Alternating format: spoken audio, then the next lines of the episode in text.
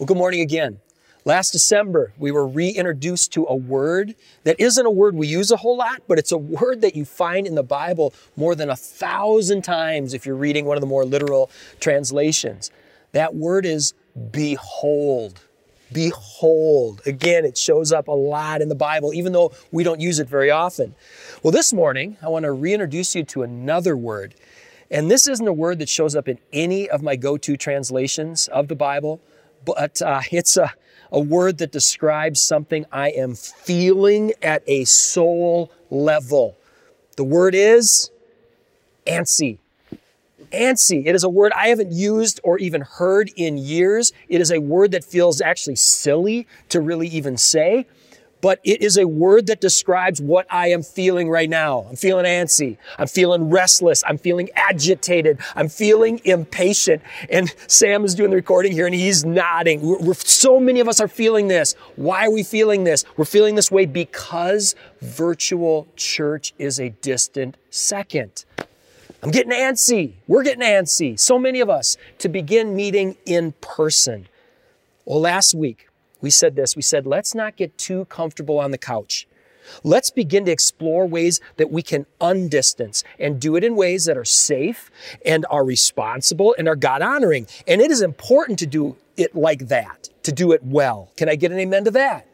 It's important because many of you may have heard things like this. you may have read that article about the church in Washington state where just one symptomatic person infected 52 of 61 people who gathered for just one choir practice. We're in a series called Our New Normal, and we currently live in a world where it is dangerous to sing together. Unbelievable. One of the reasons now that that specific choir was at such high risk is the median age of that specific choir was 69 years old. Well, as an intergenerational church, we're not going to leave anyone behind. And we're not going to be exposing people to unnecessary risk. So, for the record, for the record, online church has an important place. When we have no other options, when someone's health would be at risk, for those who are just exploring Christianity or just want to explore our church, for those who miss a week, online church fills that important void. So, we are going to do our absolute best to continue to make this experience that we're sharing here together real and helpful and as engaging as we possibly can. And as we do that, we're also going to devote ourselves to figuring out how do we undistance over the summer in safe, responsible, and God honoring ways. Because while this has its place, an important place, virtual church at its best is second to the real. Now, from there, I want to pivot to here. Virtual faith is e- easily shaken. Virtual faith is easily shaken.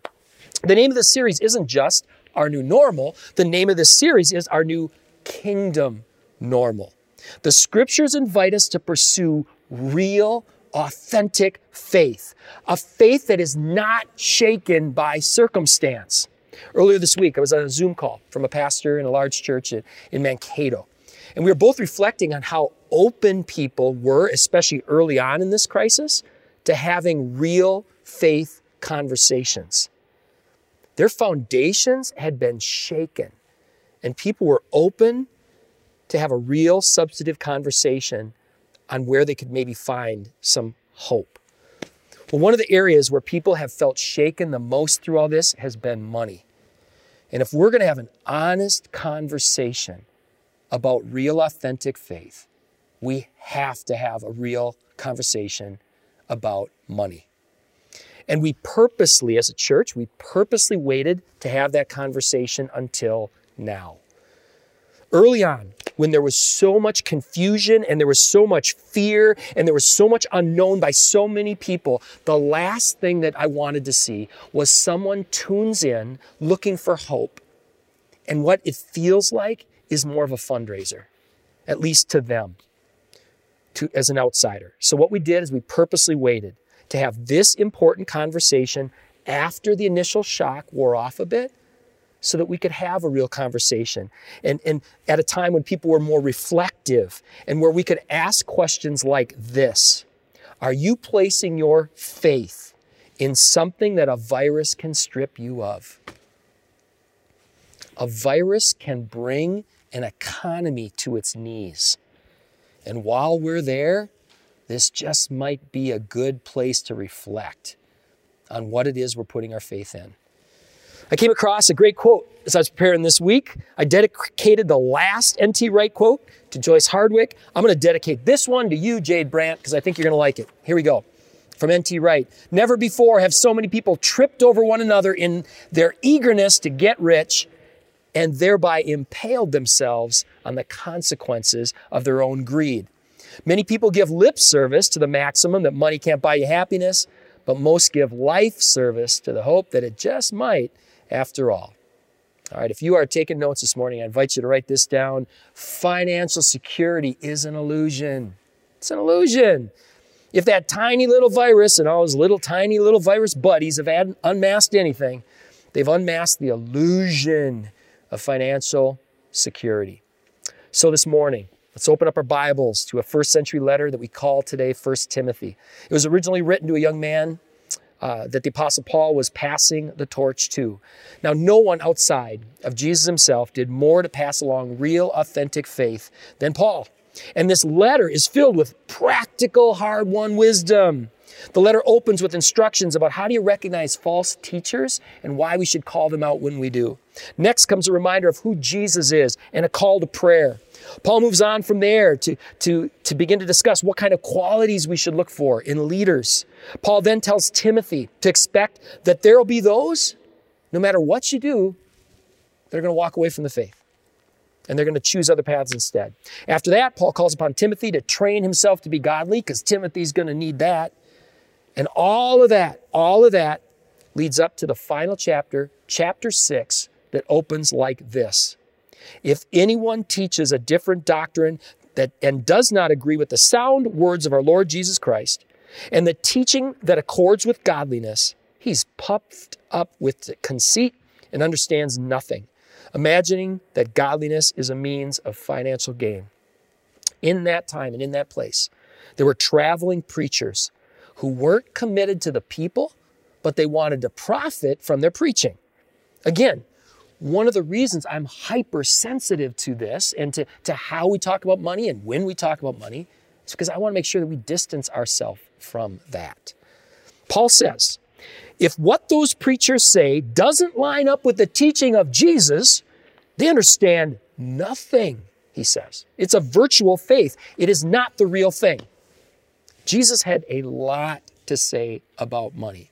One of the sources I looked at this week said that one sixth of the Gospels, one third of Jesus' parables, talked about the subject of stewardship. All right, let's open up. If you have your Bible with you, 1 Timothy chapter 6. We're going to start with verses 6 through 9. The Apostle Paul writes to Timothy There is great gain in godliness with contentment. For we brought nothing into the world, and we cannot take anything out of the world. But if we have food and clothing, with these we'll be content. But those who desire to be rich fall into temptation, into a snare, into many senseless and harmful desires that plunge people into ruin and destruction. Now, the next verse that we're going to look at here, the next, very next verse that comes up, it is one of the most, most misquoted verses in all of the Bible. Verse 10 says this For the love of money is a root of all kinds of evil. It is through this craving that some have wandered away from the faith and pierced themselves with many pangs.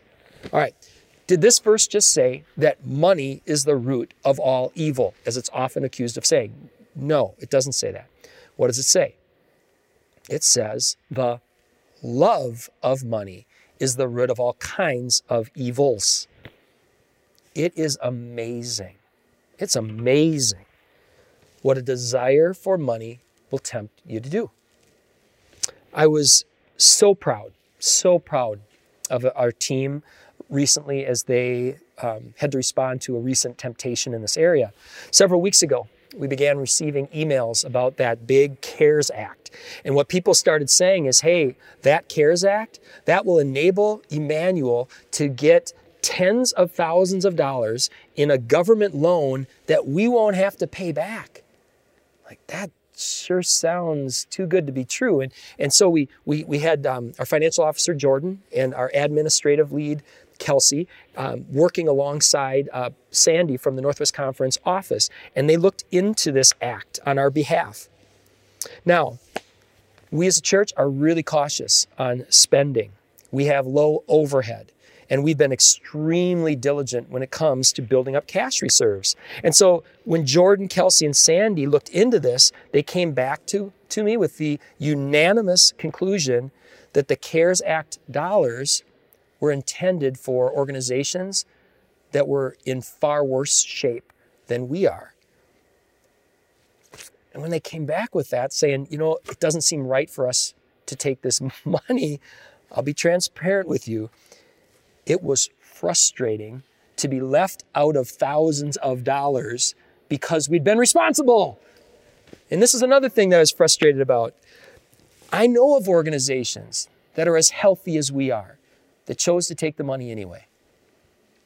But this is one of those examples where we had a choice to make. Were we going to let our desire for more money drive our decision making? Or were we going to trust the one who calls us to do the right thing? Followers of Jesus, we should look different in the right ways. And that's exactly where Paul goes next, verses 11 through 12.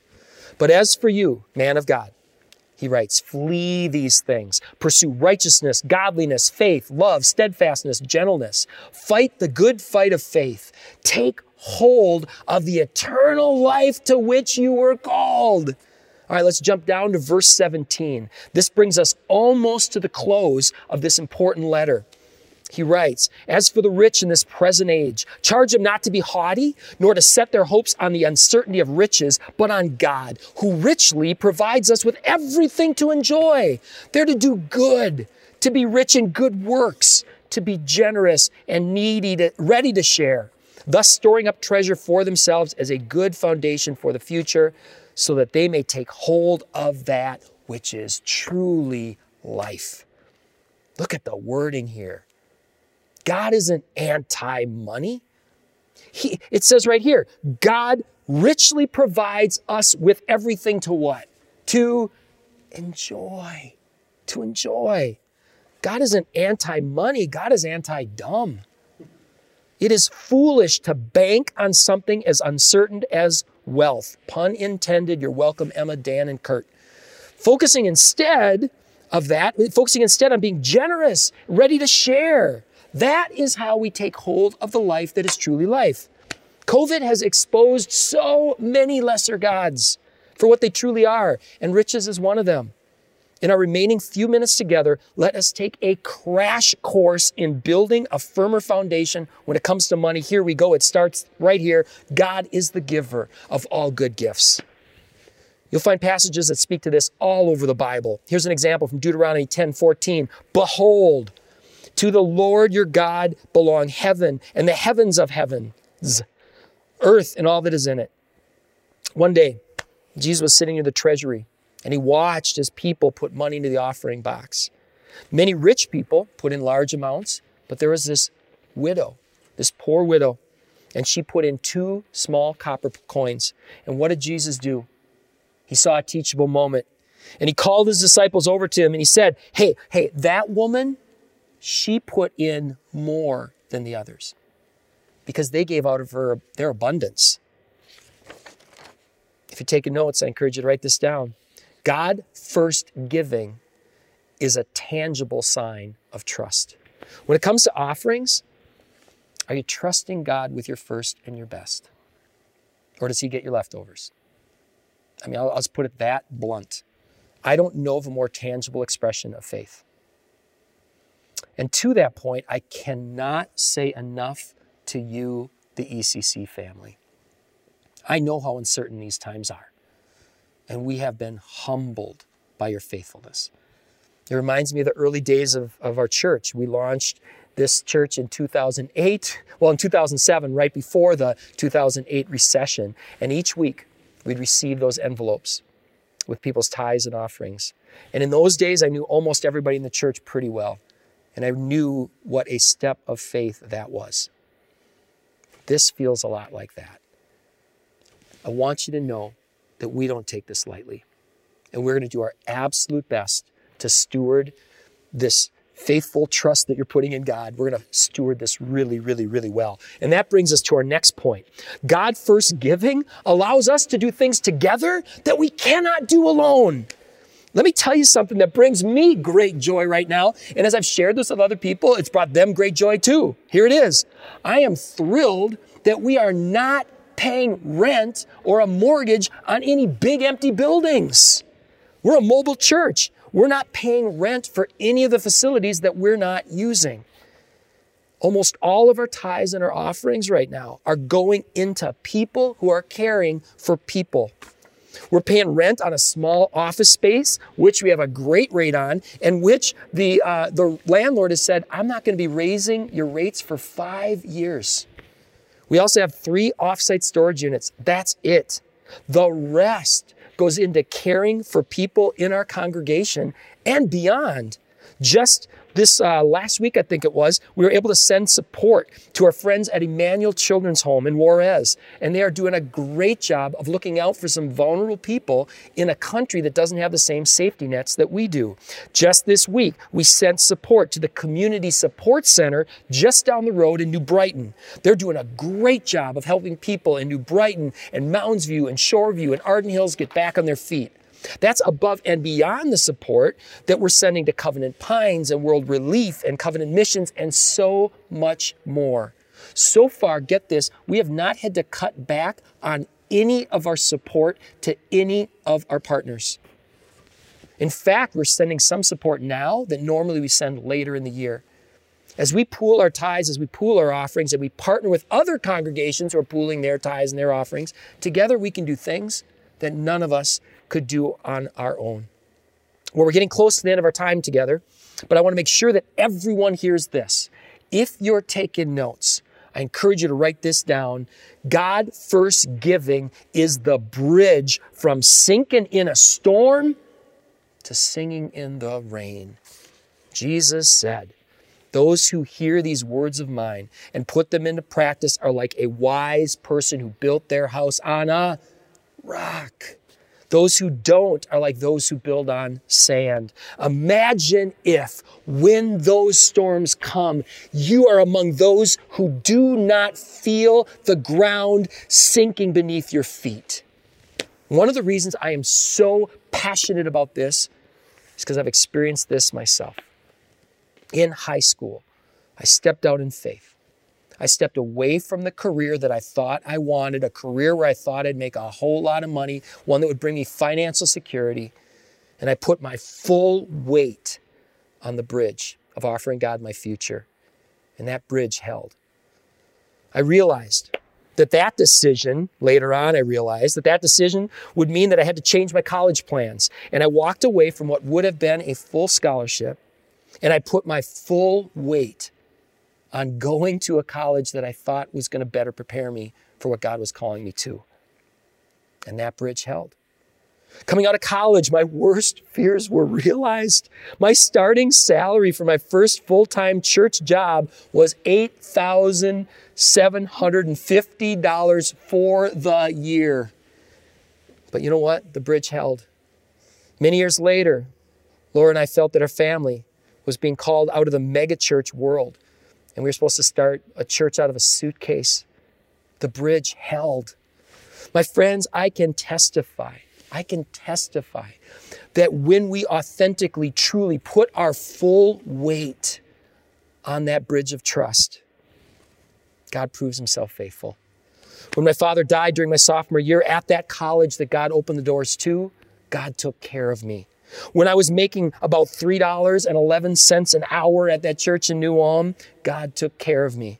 When Laura broke her promise to never marry a pastor and we were raising a family on a youth director's salary, God took care of us.